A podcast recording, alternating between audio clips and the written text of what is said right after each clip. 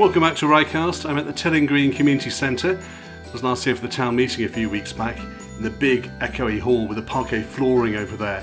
But this time I'm walking down the hall to the smaller rooms at the back for a Song Maps Rye meeting. Song Maps? Well, all will become clear. It's an arts project about how Rye is being affected by climate change. There's around 30 locals and half a dozen artists here. And today's Ryecast is all about what they hope to achieve together with Song Maps Rye. Let's find out more.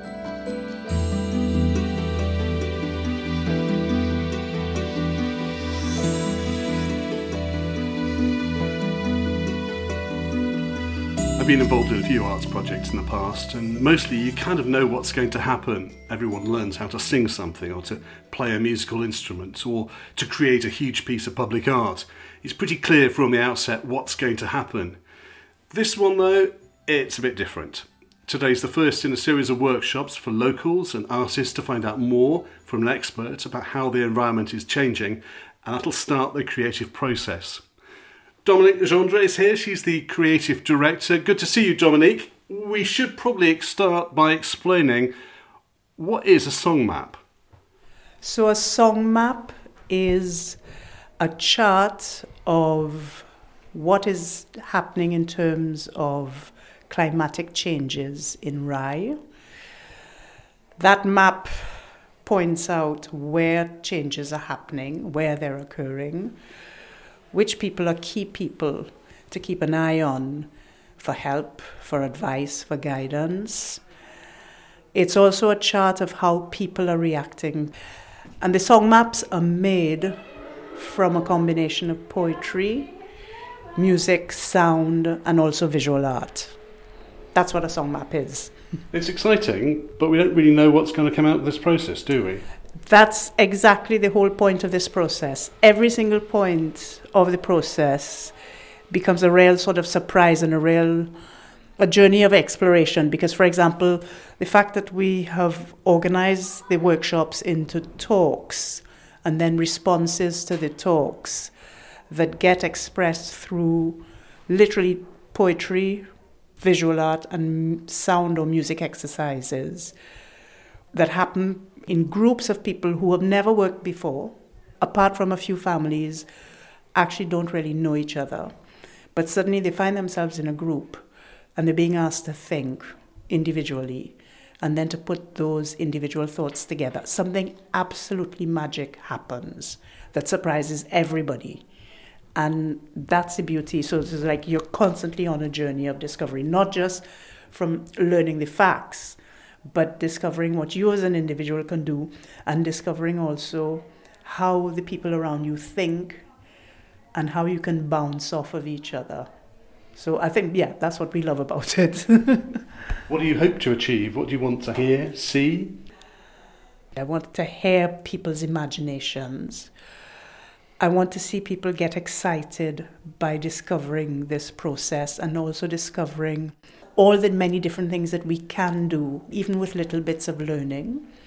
I want to see people become fired up with a desire to know more, to work together more, and to try and harness other people around them to work in this way collectively so that everybody develops the sort of the agency to question, to ask the questions that are vital for us to get through this immense period of change that is facing all of us.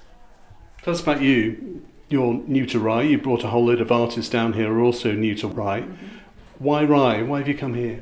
Well, I came here really sort of guided by the chair of my charity, Susan Ben, who lives here in Rye. And Susan herself is a very curious, very active person. So as soon as she sees something that kind of sparks her interest, she goes to find out what is that about, what else is going on, who is involved, and why aren't other people involved. So it comes out of her curiosity and her sort of urging us to get involved in Rye because we did a similar type project in Northumberland, in Berwick upon Tweed, which wasn't about climate change, it was about music heritage, exploring a whole aspect of Berwick's music heritage. And Susan felt that we could do a similar type project, but really focus it on how coastal communities are dealing with what's affecting everybody. You excited? Hugely. There's always a moment of fear and anticipation before each workshop. And then when you're sitting actually in the workshop and you're seeing how people are reacting, and then you do exercises and you hear what comes out of the exercise, you kind of go, oh my God, this is amazing, you know. I wouldn't want to be anywhere else, really.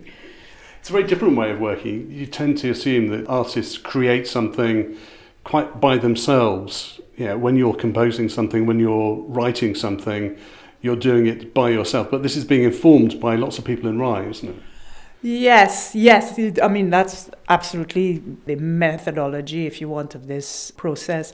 It is a very different process with a very different goal and very different, I suppose.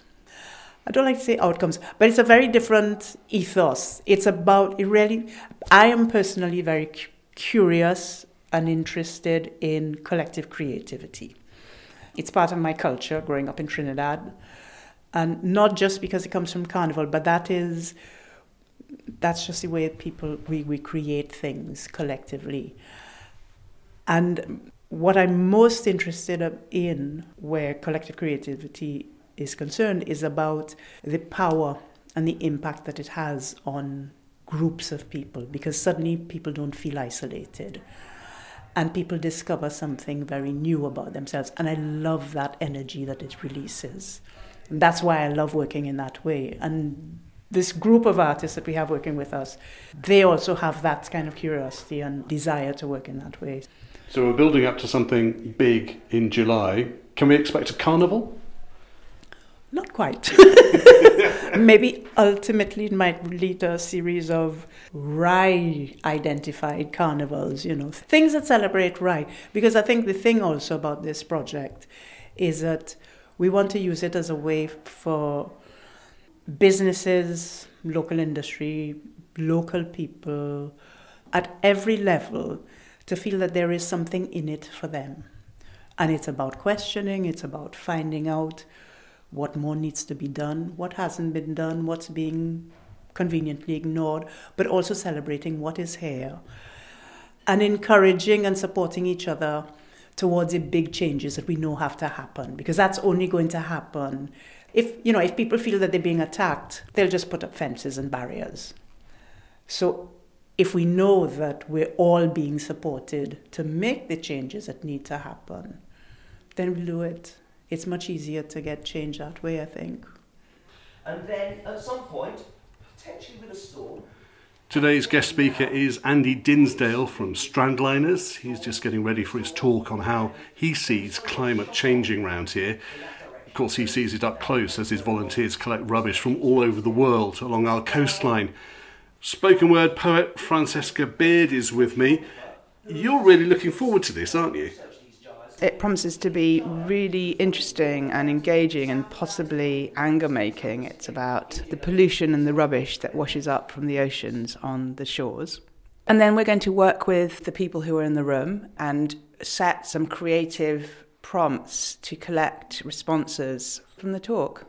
This is in the first stage of a process which hopefully will culminate in something glorious and participatory and public facing and international centered on Rye. We don't know what it is yet, so we've got a variety of art forms and um, we're reaching out to a, a really interesting community in Rye. Rye is a community made of different communities and some of them don't connect. So I think one of the things that I hope we might be able to do is to start conversations between different communities. When I've worked as an artist, when I've been privileged enough to work as an artist on community projects, I think the first thing is to understand that it's a skill exchange. I work with spoken word and I also work with in theatre. So I have that skill set and what I hope to do is to connect with people who have a lot of specific local expertise, scientific expertise, uh, cultural expertise, knowledge uh, from experience and together make something um, about Rye and about the, the future, present and past of Rye. Can you already hear something in your head, some spoken word already happening? Honestly, no. I think that for me, there is something in my head, which is I imagine that we will make something together which might involve people who are involved in the process performing it and sharing it. So, in my experience, if you ask me to perform something which um, someone else has made, I'm not as good as if you ask me to share something that I have made and that I really believe in, and that I feel like, even though I might feel shy or inexperienced, I really want to share. So, my expectation is that what will be shared is what comes out of the process rather than what might be in my head. It's a difficult and unusual way of working? If you're just working off what's in your head, then it's the process of trying to excavate it. Whereas if you're working on you know what happens between people in a room and trying to shape that and see what it wants to be and shape that energy and make that beautiful and shareable that is much more interesting and i think because it's more interesting it's easier Andy's just finished the talk. That went down really well. Is that what normally happens? It is really, yes. It's, it's quite fascinating that I've been doing what I've been doing for a very long time. And then when I get it out there, I see people go, oh, wow. And it is fantastic to actually have this information from my own experience of what I've been doing and then just take it further. Tell me more about Strandliners. What's it about? Strandliners is a community interest company. It's set up five years ago, but we've been doing it really for about 17, 18 years.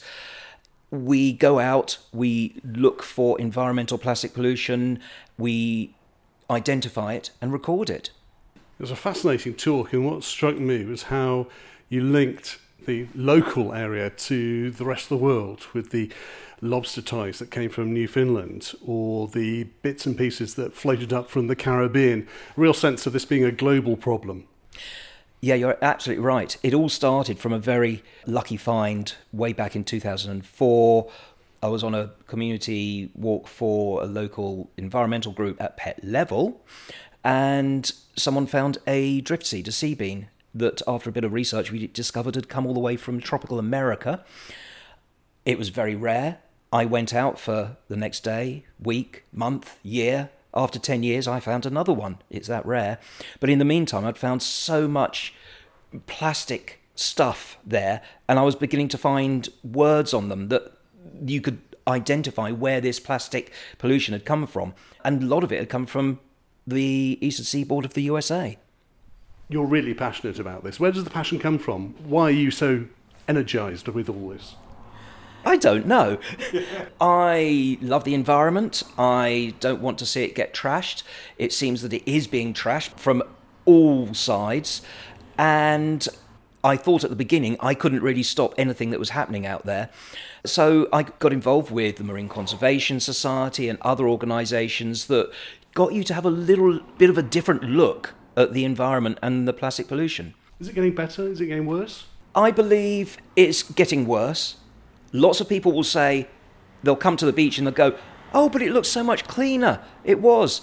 Even the Marine Conservation Society's data, when they do these surveys and recording for the plastic pollution, will show that there is less plastic being recorded on their beach surveys.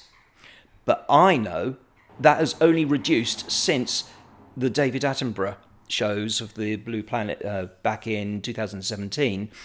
And what's happening is that more and more people are brilliantly more aware.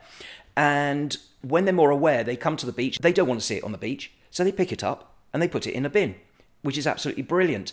It's great for wildlife, it's great for the economy. Tourists come along to the beach and they see a clean beach, it's brilliant. But what's happening is that that stuff that's being put in the bins is not recorded. So when we do the surveys and the recordings, less is found. But in reality, there's still a whole lot out there. Looking forward to covering one of your events fairly soon. Thanks for a great talk, Andy. Well, the 30 or so locals are now starting to work with the artists to discuss what they heard and start creating something. Most of the artists are from London, but Morgan here isn't. Hello, I'm Morgan, and I'm a writer and eco poet and I'm based in Rye Harbour. I also do a lot of workshops, creative writing workshops, poetry workshops, meditation workshops. I got involved with the project after meeting Dominique And I thought it sounded really exciting to have an opportunity to give people in Rye a voice to talk about climate change, changing tide lines, changing coastlines, and the things that might worry them, and also opportunities to think of maybe optimistic ways of dealing with this rather than just feeling overwhelmed with anxiety. I actually live right on the coast at Rye Harbour, so climate change is an issue for us down there. You know, we're very aware of the rising tide. About 10 years ago, a big flood defence was built at Rye Harbour, and I think at the time they said, oh, well, it's very unlikely to be overtopped in 100 years. This is our prediction. I think unofficially that prediction has already been altered to maybe 50 years, and it might come down again. And we were all made very aware of the tide about 10 years ago when there was a storm surge one December. And the part of the village and the reserve that was outside the flood defence flooded. So there was a little cafe and the RNLI and various buildings that were outside that flood defence were flooded up to about halfway. So it was a significant flood. On the reserve, we had at the time a warden living in a little cottage there. And that was completely flooded. He had to evacuate, he couldn't stay there. And the Environment Agency road, which they used to get down to the beach, a huge section of that was just washed away in minutes. And it was quite unsettling to come down the following day when the flood had gone down again and to see that concrete road with tarmac on it just flipped out the way like carpet tiles. It was the power of the sea. So it made you very aware, very, very aware. This is an arts project. What do you hope you can bring to it? Well, I hope it'll give people a voice. I mean, that's what I'm interested in hearing other people's views and transforming that in a creative way, in an artistic way, into something that is meaningful and something that we can share. But I think it's about giving voice to people who live here and hearing what they're worried about. I'm hoping to get involved in Song Maps Rye at some point, hopefully recording some audio, which I can then work with an artist to create something as part of the July event. Antonia Taddei uses sound a lot in her work. Antonia, I've been listening to some of your work with Radio France. I really love the way that you use audio and music together. Well, I have been inventing a way of using radio ups, upside down, I may say, uh, because I use radio as a soundtrack for performance, which are done in public space. So then I give uh, radio devices to the audience so they, that they can hear the soundtrack of what is just before them, but also anyone in the city, in its car, in its kitchen, can also hear what is happening in, in outside. And how do you bring that to the environmental story of Rye? Because that's the key part of this, telling the story of climate change. Uh, well, the, the thing is, this is a musical project. Dominique Le Gendre, the artistic director of the project, she's a composer. And uh, because there are various pieces of understanding that we want to get, so some are very informative through people that scientists or various experts like the strandliners or the fishermen. Some bits would be very informative, but we also want to have a poetic and, and musical, you know, perception of it. So radio is just perfect to combine those two, you know. And you've come over specifically from Paris to do this? Yes, I came specifically uh, on the invitation of Dominique Le Gendre to be the dramaturg of the project. Because here in Rye, we're closer to France than we are to London. Yes, well, I, am very sorry that uh, there is uh, this problem now with the train, so that you have to go through London. But uh, you know, it's it would be really lovely to make it more connected. Maybe because the train is working so bad, maybe the the ferries would go better. I wish, because I love to take the, the ferry. Plenty of locals here, all ages. One of Rye's teachers is here. Julie Willits, why have you got involved in Song Maps Rye? Um, I'm just really interested in finding out what I can do, and in my role as a teacher as well, how I can get our students involved in learning about the environment and learning about what they can do personally to make a difference. There is a lot of uncertainty as to exactly what it's going to look like, um, but that's also part of the excitement, isn't it? Because it's part of being it's being a part of the process. I think that is really interesting. It works. I was so I was impressed with everyone. It was genius. We're going to go dum dum. Morgan's group are just finishing the first poem. They've been playing with words for the last half hour or so. Let's have a listen. Probably. Tidal, Achingly jettisons, grey, shifting, hopefully, Clobber. in a bin, sluggishly spoiled, grubby. cool bales, Mo Langmuir is another one of the artists. You bring real science to this project, don't you? Kind of. I think I've I've gone more down the angle of Andy Dinsdale, so working with citizen science, and yeah, working with communities who collect information and knowledge, and also knowing that science is one way of knowing. What do you want to get out of this? I'm really here to listen and learn at the moment. So I've been to Rye before and I did a residency here with Climate Art. I learned a lot about Rye and the relationship to the sea and climate change there. But yeah, I'm looking to get deeper. What sort of things did you find out? Just that it has a very unique relationship to the sea because the sea retreated in the 1200s in this great storm. There was another great storm in the 80s um, where there's still a lot of fallen wood and and kind of remnants in in people's memory of that. And then now we have this new relationship with the sea and the tides that it's coming towards us and coming in, and yeah, just the the fact that that history is here. It's a really creative town with mm. lots of creative people. Do you bring that outside of you, do you think? What I tried to do is is really just listen, yeah, and not bring any assumptions of what I think the project should look like or end up being, and really absorbing the place and what and, and people's stories and own experience of the place, and trying to bring that into the project. Not being from Rye allows you to do is to be maybe better at listening because you don't have your own um, No preconceived views about the town. Exactly, yeah.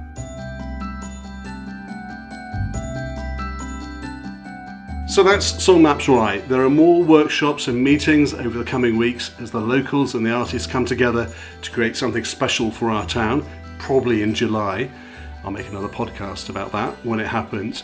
I'll put a link on the webpage to tell you more about Song Maps Rye. It's ryecast.org. And there's more from Ryecast soon. Goodbye.